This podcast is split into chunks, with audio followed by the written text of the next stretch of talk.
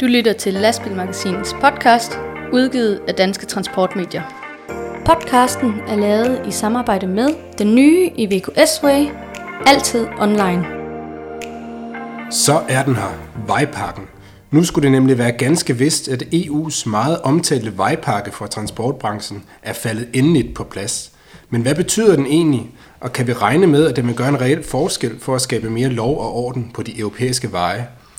Det kigger vi lidt nærmere på i denne udsendelse, hvor vi også skal forbi følgetongen om bøder for ugevin, og vi skal se på sagen om tekniske fejl og mangler på køretøjet, der koster større bøder fra årsskiftet. Vi samler også op på en trist sag om en dansk chauffør, der stadig sidder fast i et græsk fængsel, og så har vi været til prøvekørsel af en helt ny type elektriske lastbiler. Vi har som sædvanligt også korte nyheder fra transportbranchen. Vi samler op på den tilsyneladende umulige quiz fra sidste udsendelse, og så uddeler vi et skulderklap til sidst i denne udgave af Lastbilmagasinets podcast. Velkommen til. Mit navn er Rasmus Hårgaard, og jeg er jeres vært i denne udsendelse, hvor jeg heldigvis også er selskab af mine to journalistkollegaer fra Lastbilmagasinet. Den ene hedder Jakob Baumann, og den sidder herover. Velkommen til dig, Jakob. Ja, tak skal du have, Rasmus. Og ikke at forglemme, så har vi også Ditte Tof Juste i studiet. Også et stort velkommen til dig, Ditte. Tak for det.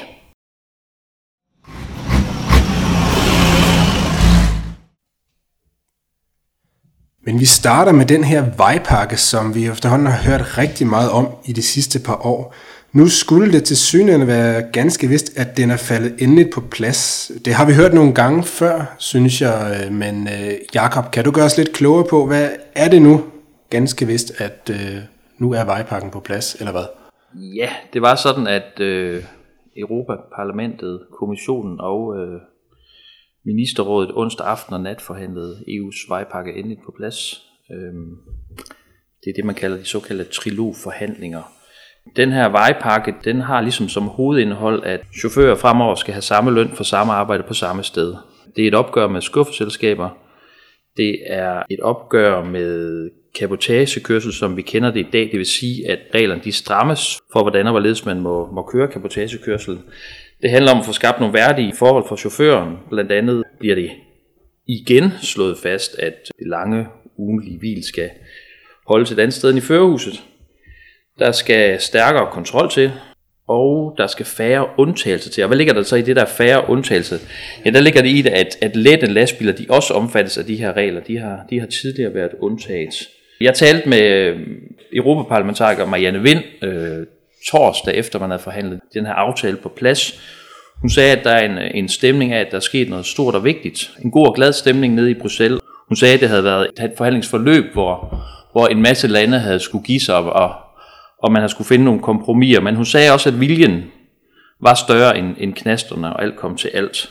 Og endelig så slog hun fast, at det kan godt være, at der er rigtig mange gode ting i vejpakken. At hun kaldte det et, et, et boldværk mod social dumping. Men hun slår også fast, at der er behov for kontrol i de enkelte medlemsstater, for at det ikke bare skal blive ved de gode intentioner. Altså uden en effektiv kontrol, så, så har vejpakken ingen værdi. Og kan vi så regne med, at øh, branchen har været meget præget af slagsmål om, hvordan man skal, skal fortolke de her EU-regler. Er der nu øh, hamret en solid pæl igennem det, så vi er sikre på, at der ikke opstår fortolkningsstridigheder i, i fremtiden? Eller hvad, hvad, hvad? Ja, det, er jo, det, er jo, det er jo det gode spørgsmål, altså fordi der er jo, der er jo organisationer, som, som altid har efterspurgt øh, ensartet og klare regler, og de organisationer, de siger jo også nu, at, at det her, endelig har vi fået nogle klare regler, så det er vel et spørgsmål om vilje at, at kunne forstå og fortolke de her regler. Det er vel også det, der handler om, ikke at vende det blinde øje til, men... Ja. Aner vi noget om, hvornår vi kan regne med, at de her regler så rent faktisk øh, træder i kraft? Der, der er jo stadigvæk et par formelle trin tilbage, er der ikke? Jo, det er der, men jeg talte med transportministeren i sidste uge efter de her forhandlinger, og, øhm, og han siger, at jamen, 2022, der skal den implementeres gradvist i EU. Ja, så for 2022, der vil man jo begynde at kunne mærke, at der sker noget sådan helt konkret. Ja, så om et par år, så begynder vi at blive klogere på, hvad det rent faktisk vil betyde i dagligdagen. Ja, det er i hvert fald det, jeg øh, har fået at vide af transportministeren. Ja, super. Jamen, øh, vi forventer, at det her det falder helt på plads de sidste formaliteter mangler af en eller anden øh, slags. Ja, altså endelig så er vejpakken jo ikke formelt vedtaget endnu, selvom der er enighed om vejpakken, så skal den øh, formelt vedtages. Men som Janne Vind også, også siger til mig, at det er ligesom, om, ligesom når der er trepartsforhandlinger herhjemme, når tre parter er enige, så er den god nok, så det skulle være en, en formsag ifølge ja. Europaparlamentarikere. Så de reelle knaster er faret af vejen nu. Men alt det her med international transport og lastbiler og chauffører, som lever på de europæiske landeveje i uger og månedsvis, kommer der nogle mere konkrete stramninger på det her område i vejpakken? Ja, det gør der. Det er sådan, at øh, chauffører i international trafik, de skal, skal med vejpakken retur til hjemlandet hver tredje uge. Og som det tegner til lige nu, så skal lastbilen vende tilbage til virksomhedens hovedkvarter hver 8. uge. Det gode okay. spørgsmål er så, hvad, hvad et hovedkvarter det er, om det er en øh, postkasse nede på en mark i Rumænien, eller, eller, eller hvad det er. Det må vi finde ud af. Marianne Vind, som jeg henviste til før, hun, hun siger, at hun kunne egentlig godt have tænkt sig, at, at chaufførerne skulle endnu oftere hjem. Men som hun siger, det er jo bedre end ingenting, fordi der er jo også en, nogle grupper af chauffører, som det har set ud til nu, så har de jo ikke været hjemme i halve år. Så, øh, så hun ser det så klart som, som et fremskridt. Jeg kunne forstå på transportministeren, da jeg talte med ham i sidste uge, at, at der er et forbehold, øh, som EU-kommissionen har taget i forhold til, til vejpakken, og det er det her med de, øh, med de otte uger, altså at lastbilen skal returnere til, til hjemlandet efter otte uger. Om, øh, om det så kommer endeligt på plads, eller hvordan der, det, det kommer til at ligge med, med det her forbehold fra EU-kommissionen, det, øh, det skal vi selvfølgelig nok følge op på på, øh, på lastbilmagasinet. Ja, og der var også noget med nogle parkeringspladser, eller hvad var det for noget, Jacob? Ja, der ligger øh, et krav om, at der er et flertal for et, et krav om, at vognmænd de skal have parkeringspladsen til, parkeringspladser til, øh, til lastbilerne ved deres virksomhed. Øh, Marianne, hun siger det, Marianne Vind siger det her, det er også medvirkende til at lukke postkasseselskaber, fordi at postkassefirmaerne skal have de her P-forhold. Jeg spurgte hende så om, øh, om, om hvor nødvendige de her, øh, de her P-forhold de overhovedet var, hvis, hvis lastbilerne øh, ikke var hjemme særlig tit af, af, af gang. Men hun siger, at, øh, at nogle af de her firmaer de er meget store, så hun mener, at det, har en, det, har, det vil have en konsekvens. Mm. Ja, og det er altså vel at mærke parkeringspladser, der skal være etableret i det land, hvor lastbilerne er ja. registreret? Ja. ja. Okay. Godt. Jamen, øh, vi øh, følger vejpakkens fortsatte færd igennem systemet og ser frem til, når den endelig bliver implementeret om et par år, og kunne blive klogere på, hvordan det rent faktisk vil påvirke transportbranchen. Der er mange chauffører og vognmænd, der har frygtede Ragnarok fra årsskiftet, når bøderne for sikkerhedskritiske fejl og mangler på køretøjet de stiger til 5.000 kroner til chaufføren og 10.000 kroner til vognmanden ved førstegangstilfælde, og så bliver det ellers lagt oveni øh, de kommende tilfælde. Øh, ingen har rigtig vidst, hvad det egentlig er, man kan få bøder for, men nu er der breaking news fra Færdselsstyrelsen, Ditte. Hvad går det ud på? Jamen Færdselsstyrelsen, de har jo lavet de her otte faktaark, der skal øh, prøve at beskrive, hvad det er, øh, chauffører og vognmænd kan få de her forhøjede bøder for, øhm, og hvad det er for sikkerhedskritiske fejl og mangler ved de tunge øh, køretøjer, der kan, der kan udløse de her bøder på, ja, som du sagde, 5.000 til chaufføren og 10.000 til vognmanden. Mm. Øh, vi har selvfølgelig også kigget lidt på, på de her faktaark for at se, om øh, hvad det er, der, der kan give de her bøder. Og noget af det, vi jo har, har talt med, med chaufførerne om, og, og vognmændene også her på lastbilmagasinet, det er den her frygt for, jamen øh, kører jeg fra A til B, og så et eller andet sted her imellem, jamen der kan det være, der øh, går en, en lampe, eller springer en pære, eller, eller sådan noget.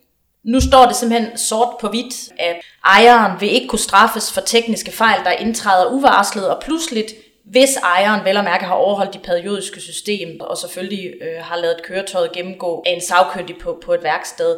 Så vi vil selvfølgelig håbe, at, øh, at chauffører og vognmænd, I har sikkert allerede jer derude øh, både læst og, øh, og gennemgået de her faktaark, men nu ligger de der i hvert fald, og noget af det, der har været allermest talt om, det er jo også brænser, og det ved jeg, at du ved lidt om, Jakob.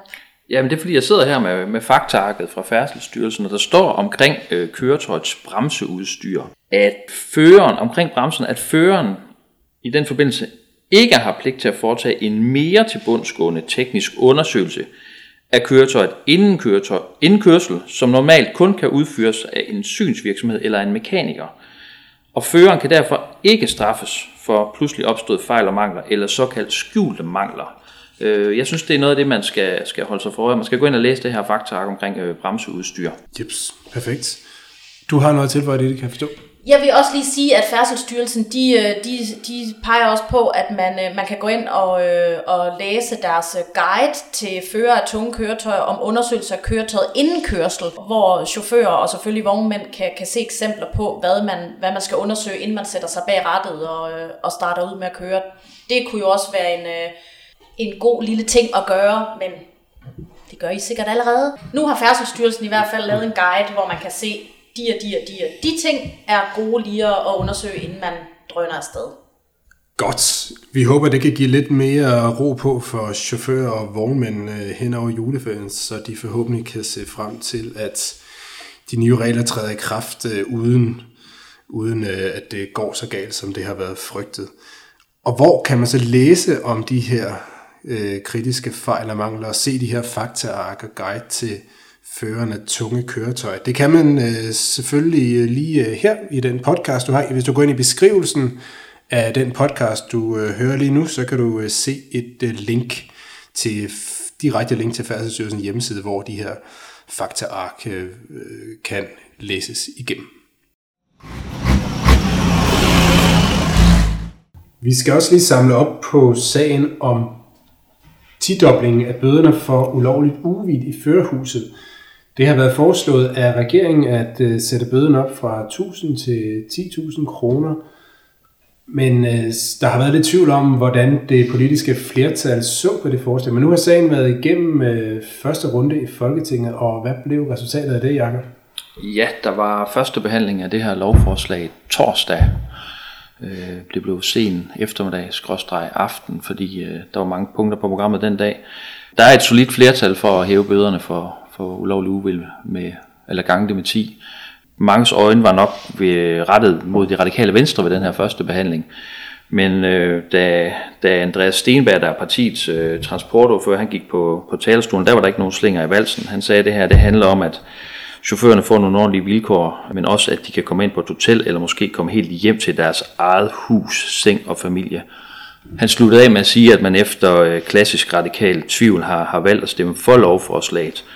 Alternativet er for, øh, Socialdemokratiet er for, SF er for, Enhedslisten er for, så, øh, så der er et, et solidt flertal, jeg tror det hedder 96 mandater, der er for det her, øh, for det her forslag.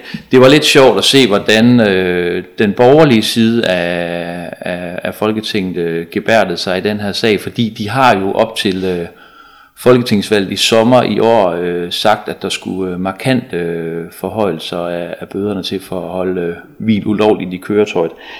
Da de konservative de så kom på talerstolen, der viste det sig, at den her bødeforhøjelse, de ligger op til, det er en fordobling. Mm. Det vil sige, at man vil hæve bøden fra 1.000 kroner til 2.000 kroner. Det er selvfølgelig en fordobling på, øh, på 100 procent, men øh, Socialdemokratiets øh, Henrik Møller, Øh, han undrede sig meget over den her øh, konservative udmeldinger og mente, at, at så kunne det jo næsten være lige meget. Øh, Venstre, de lavede op til en, øh, en fordobling, eller ikke en fordobling, men en femdobling af, af bøderne. Øh, og hvordan var det nu med Liberal Alliance? Liberal Alliance, de var imod det her forslag og sagde, at det her det var et forsøg på at føre fagforeningspolitik i transportpolitikken, hvilket de ikke øh, mener hører nogen steder hjemme.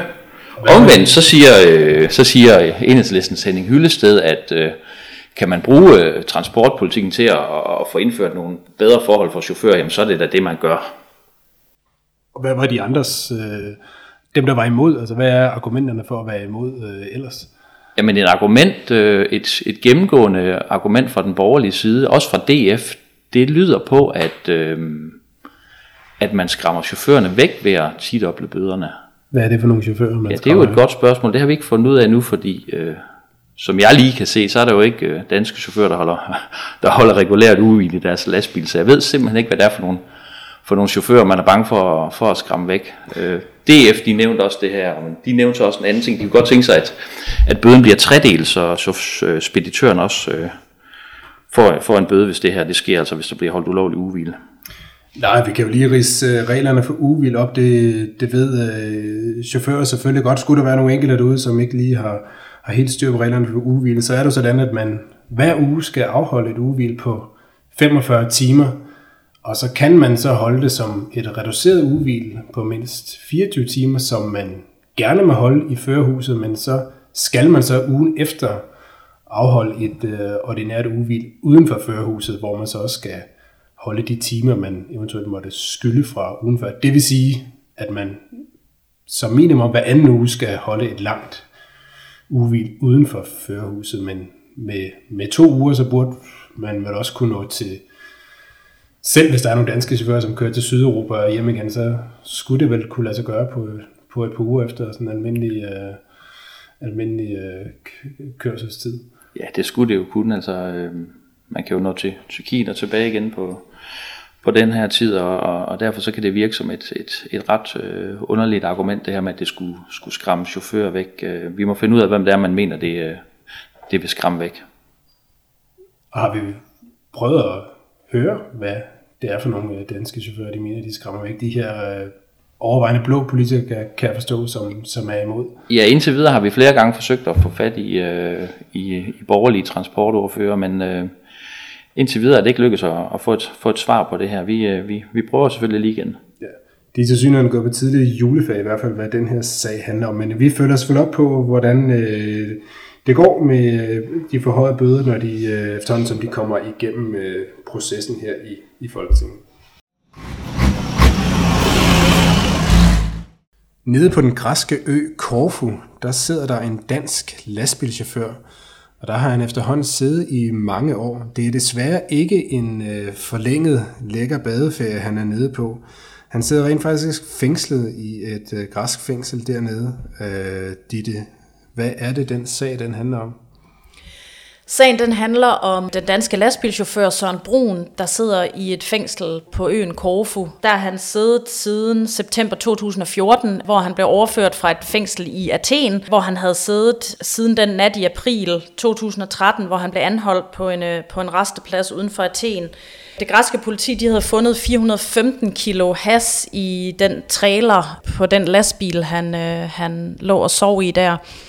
Søren Brun han har hele sagen igennem nægtet alt kendskab til denne her øh, store mængde has, der blev fundet. Han, øh, han blev idømt livstid i Grækenland, og, øh, og senere efter seks appelforsøg, så blev den her livstidsdom omstødt til 20 års fængsel. De 20 års fængsel er så nu blevet konverteret til en dansk straf, øh, som lyder på 10 års fængsel sagen, eller hans, øh, hans straf blev, øh, blev konverteret til dansk øh, straflængde, kan man vel sige, i oktober i Københavns Byret. Og, øh, og der troede de fleste nok, og det, øh, det troede Søren Brun også selv. Øh, jeg har talt med ham, taler af til med ham i telefonen. Der troede han også selv, at nu var det sådan, øh, nu, nu kom han hjem, og, og nok også inden jul. Det har han troet nogle gange, og han er stadig ikke kommet hjem. Jeg talte med ham i sidste uge, sidste gang, og, øhm, og der er altså øh, frustration og, og spore i, i mandens stemme nu. Han hører ikke rigtig noget, og han, øhm, han savner selvfølgelig nogle, nogle oplysninger om, og en dato for, hvornår er det, jeg kommer hjem til Danmark. Ja, det var en træls situation. Men Søren Brun har hele vejen igennem fastholdt sin uskyld i sagen, som jeg forstår det.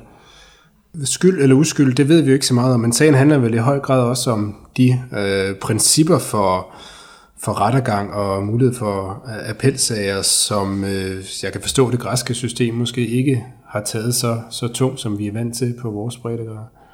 Ja, og det er også det, der, øh, som, som jeg som journalist har, har stillet spørgsmål til. Øh, jeg har blandt andet, det er ved at være, være længe siden, men der har jeg spurgt en en græsk-dansk advokat, som, som jeg kan kommunikere med på dansk, om hvad, den her sag, er det sådan helt normalt for Grækenland, der skal gå så lang tid fra man er, er, er dømt, og man anker sagen, til den bliver taget op i, i appelretten.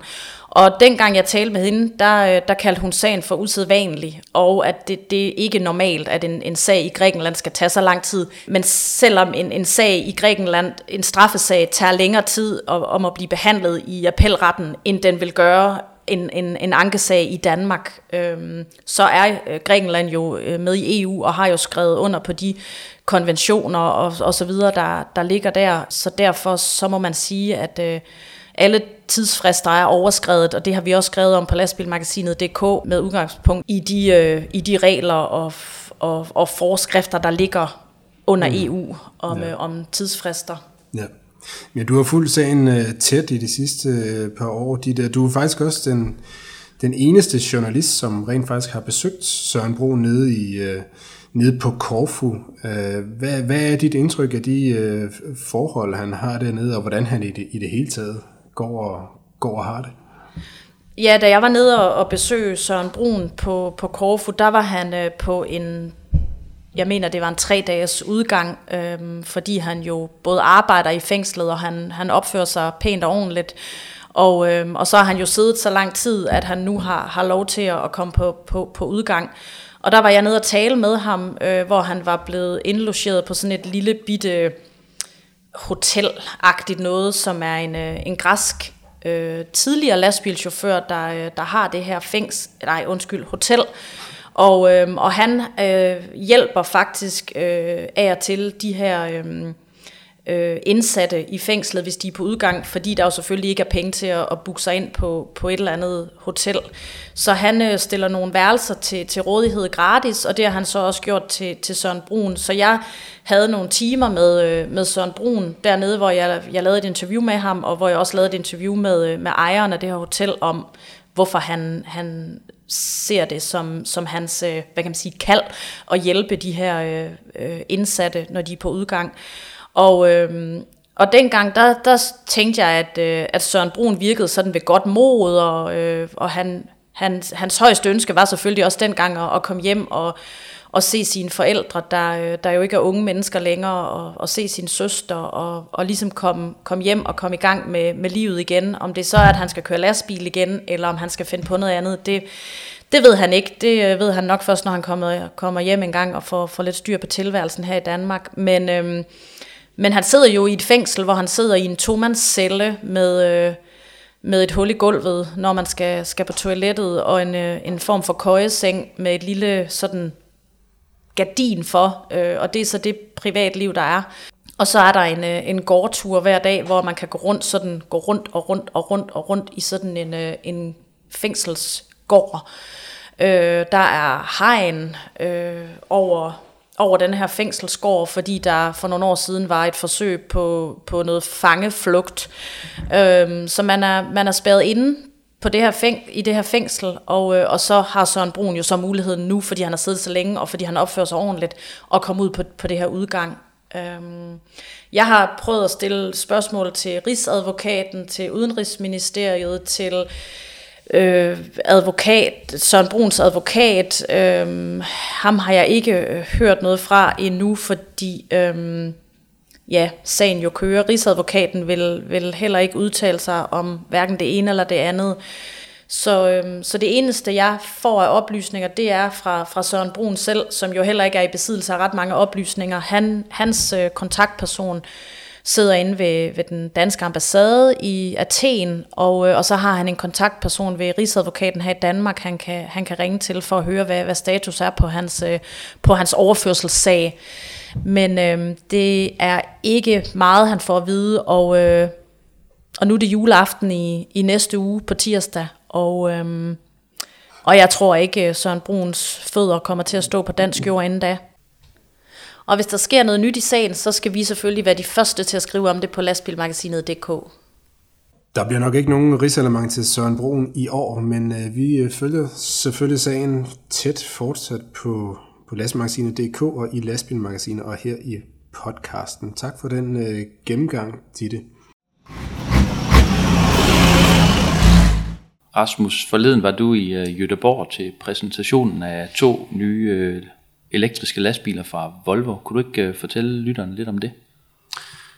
Jo, det er rigtigt. Uh, vi var til et uh, Volvo Electromobility event i uh, Jødeborg, der jo som bekendt er hovedkvarter for Volvo Trucks. Um, Volvo har jo i forvejen lanceret to elektriske lastbiler til distribution og renovation, nemlig deres FE og FL-serie, som uh, allerede nu er til salg på, på visse markeder i Europa. Men øh, nu præsenterede de øh, to yderligere modeller, rent elektriske modeller, der var tale om en øh, FH-trækker til regional transport, og så øh, endnu mere interessant, så var det en øh, FM anlægs lastbil, fireakslet lastbil til entreprenørkørsel, rent elektrisk, og der er på, den, på det front, der er Volvo der i hvert fald øh, first mover, jeg har ikke set det før fra, fra andre lastbilmærker lancere sådan en, en model rent elektrisk. Øh, og vi var også ude og prøvekøre dem på øh, Volvos demobane i Sverige, og det var jo et ganske interessant arrangement. Øh, det er stadigvæk tale om konceptlastbiler, så lastbilerne de vil, de vil køre i test hos udvalgte kunder i Europa i de kommende år, og så vil det vise sig, hvornår de er klar til, til kommerciel, øh, kommercialisering, som man siger, altså til at gå i, i reel øh, serieproduktion. Men um, det er jo interessant, for det er jo, øh, det er jo den vej, det går for øjeblikket i transportbranchen med mere og mere elektrificering. Og, øh, og det, det, det var en rigtig interessant prøvekørsel, vi var til, øh, for øh, det var nærmest en endnu mere lydløs oplevelse at køre de her lidt større elektriske lastbiler, måske fordi også førerhusene er større og mere isoleret end de her små distributionslastbiler. Så, så det bliver spændende at være chauffør i, øh, i tiden fremover. Tænker du egentlig, der er nogle problemstillinger i, øh, i, i lydløse lastbiler? ja, men det, øh, det er der jo åbenlyst, fordi øh, man er jo vant til, at hvis der er en, det kan både være en personbil eller en elektrisk lastbil, som er tæt på en, så er man jo vant til, at man, man kan jo altid høre, men det, hvis, du, du kan jo rent faktisk ikke høre, om der sniger sig en, du kan næsten ikke høre, om der sniger sig en elektrisk lastbil op bagved dig, i hvert fald ikke, hvis den kører med, med lav fart. Ved høje hastigheder, så larmer de jo øh, noget mere, fordi den, det meste af den øh, støj, der kommer fra lastbiler i høj fart, den kommer fra, fra dækkene, og der er der jo ikke så meget forskel på elektriske lastbiler eller diesellastbiler, men ved, ved lav fart og inde i byer og på villaveje, der, der er der, der en udfordring med elektriske køretøjer. Men altså, det er nok også i høj grad et spørgsmål om, om tilvændingen. Og jeg ved der også, der er nogle producenter, der har eksperimenteret med at tilføje en eller anden form for kunstig lyd til deres elektriske lastbiler, sådan så at man ligesom forebygger den her slags. Men øh, efterhånden som det bliver mere og mere almindeligt i de kommende år formentlig, så øh, ja, spørgsmålet er om ikke det, folk vender sig til det, og vender sig til, at, at, øh, at, at det, at man ikke kan høre, betyder ikke, at der ikke nødvendigvis er en bil. Det, det må vi jo se på.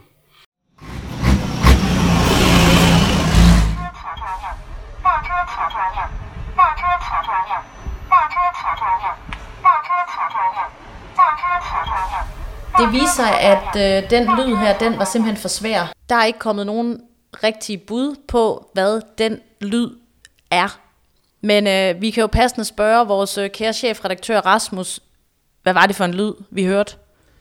Jamen det var jo helt åbenlyst en øh, lastbil fra det kinesiske lastbilmærke BYD, som bakker. Der er en øh, stemme, som øh, på øh, skøn kinesisk siger noget i retning af pas på, jeg bakker. Og det er så den øh, lyd, man øh, bliver udsat for, hvis man står ved siden af en... Øh, af en øh, lastbil, der bakker. Det var en øh, lyd, jeg faldt over, da jeg for en måneds tid siden var i Kina for at øh, se på og kigge på de her kinesiske BYD elektriske lastbiler, som de sender på markedet i Europa næste år. Man må håbe, at de får øh, justeret lyden lidt til det øh, europæiske marked.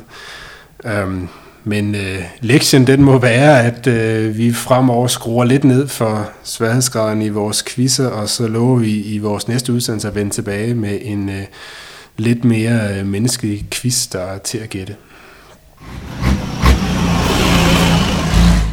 Så skal vi have lidt kort nyt fra transportbranchen i Danmark. MAN i Danmark skal have en ny direktør. Niels Jørgen Toft Jensen er fratrådt som direktør for MAN's selskaber i Skandinavien, og øh, Magnus Carlsen er udnævnt som midlertidig direktør, indtil de har fundet en ny ansvarlig for det tyske lastbilmærke i Danmark. Så skal Scania øh, have ændret deres navn på deres S-serie. Det viser sig nemlig, at øh, Daimler har rettighederne til et S efterfulgt af tre numre i øh, modelbetegnelsen. Så fremover så vil Scania S, øh, ja, for eksempel en Scania S730, den vil, den vil så hedde 730S. Og resten af Scanias modeller, de, øh, de hedder vel stadigvæk det samme, som vi forstår det. Så er der kommet de første elektriske Fuso E-kanter på gaden i Danmark. Det er årstiderne og City Logistik, der forleden fik overrækket nøglerne af selveste transportminister Benny Engelbrecht øh, til, til to fuldt elektriske kantemodeller til 7,5 ton med en rækkevidde på op til 100 km. Så nu sker der en lille smule på den elektriske front i, i Danmark. De danske lastbilchauffører de bliver ældre og ældre, viser en ny øh, statistik. I 2010 der var 37 procent af de danske chauffører over 50 år, og i dag der er tallet helt op på 49 procent af chaufførerne. Det viser tal fra den registerbaserede arbejdsstyrkestatistik. Det betyder altså, at branchen øh, står over for store udfordringer med at rekruttere nye chauffører i de kommende år. Det er jo noget, vi har hørt om øh, før, men øh, nu er der altså også meget konkrete tal, der, der tyder på det. Så er der nyt fra den hollandske lastbilfabrik DAF, som øh, nu også introducerer en blindvinkelassistent til at hjælpe chaufføren ved for eksempel øh, højresving eller vognbaneskift. En både, en, både en synlig alarm og en lyd vil øh, kunne advare chaufføren, når der for eksempel er fodgængere, cyklister eller andre køretøjer i passagerens blinde vinkel. DAF City Turn Assist hedder det her øh, øh, nye øh, produkt, som kan øh, fås til nye trækker eller eftermonteres på trækker i 4x2 og 6x2 version. En enkelt nyhed fra vores egne rækker. Danske Transportmedier har indgået en ny aftale med Bladkompaniet, således at hvis du har abonnement på Lastbilmagasinet, så vil langt de fleste abonnenter fremover få leveret Lastbilmagasinet af Bladkompaniet i stedet for PostNord. Og øh, den øh, trygte udgave, den udkommer fremover fast den første tirsdag i måneden. Og hvis du ikke har fået dit lastbil, undskyld, hvis du ikke har fået dit lastbilmagasin den første tirsdag i måneden, så øh, tag kontakt til os på telefon 70 250 350 eller via e-mail på abonnementsnabelag.lastbilmagasinet.dk. Det var en lille servicemeddelelse herfra.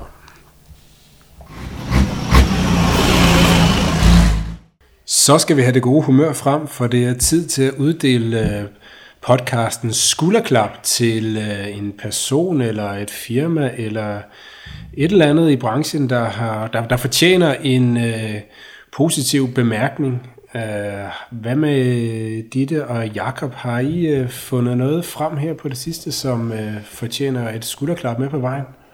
Ja, lad os give et skulderklap til uh, politiets tungvognscenter Nord, der er en del af Nordlands politi.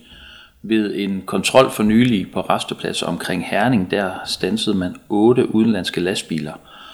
Og heraf fandt man fem overtrædelser af kapotagereglerne på tre ud af disse otte lastbiler. Det er et rimelig højt tal, og det er rimelig godt gået af politiets tungvognscenter, så jeg synes, vi skal give dem et skulderklap for det her. Godt, stærkt gået af panserbasserne i den her søde juletid. Hvad med dig, Ditte? Har du øh, faldet over noget? Det er jeg i hvert fald. Jeg tænker, at vi skal sende et kæmpe skulderklap til chauffør Brian Jessen Nielsen. Han har lavet et øh, dejligt opslag ind på Facebook. Det gjorde han torsdag aften, øh, hvor han forklarer, at han øh, ser en, øh, en chauffør, øh, der holder øh, på en øh, på en, en resteplads i, i Køge, og han, øh, han ser, at, at den her anden chauffør, han øh, står og taler i telefon og græder, og græder ret meget, så han... Øh, han går over til ham, egentlig går han over til ham for at give ham et par handsker øh, og en appelsinvand. Og den her chauffør, der, øh, der står og er ked af det, han, øh, han bliver så glad, at han efterfølgende går over og får vinket Brian Jessen Nielsen ud af den lastbil, han sidder i, og, øh, og giver ham et kæmpe kram.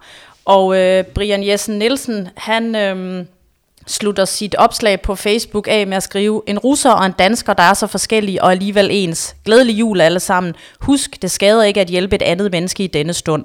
Og det synes jeg simpelthen skal have et kæmpe skulderklap. Så her fra os til Brian Jessen Nielsen, et skulderklap til dig. Det var de ting, som vi havde valgt at sætte fokus på i denne udsendelse. Tilbage er bare at sige tak til jer, Ditte Toff Juste. Tak fordi du var med. Det var så let. Og Jakob Bagmand, øh, tak fordi du kiggede forbi studiet i dag. Ja, selv tak. Det var en fornøjelse igen. God jul og godt nytår naturligvis til, til jer også. Mit eget navn er Rasmus Hårgaard. Udsendelsen er produceret af Stine Pilgaard. Lastbilmagasinets podcast er udgivet af Danske Transportmedier og præsenteret i samarbejde med vores podcast-sponsor Iveco S-Way. Den allerstørste tak, den går som altid til jer, der har lyttet med. God jul og godt nytår til alle jer derude. Vi høres ved i 2020.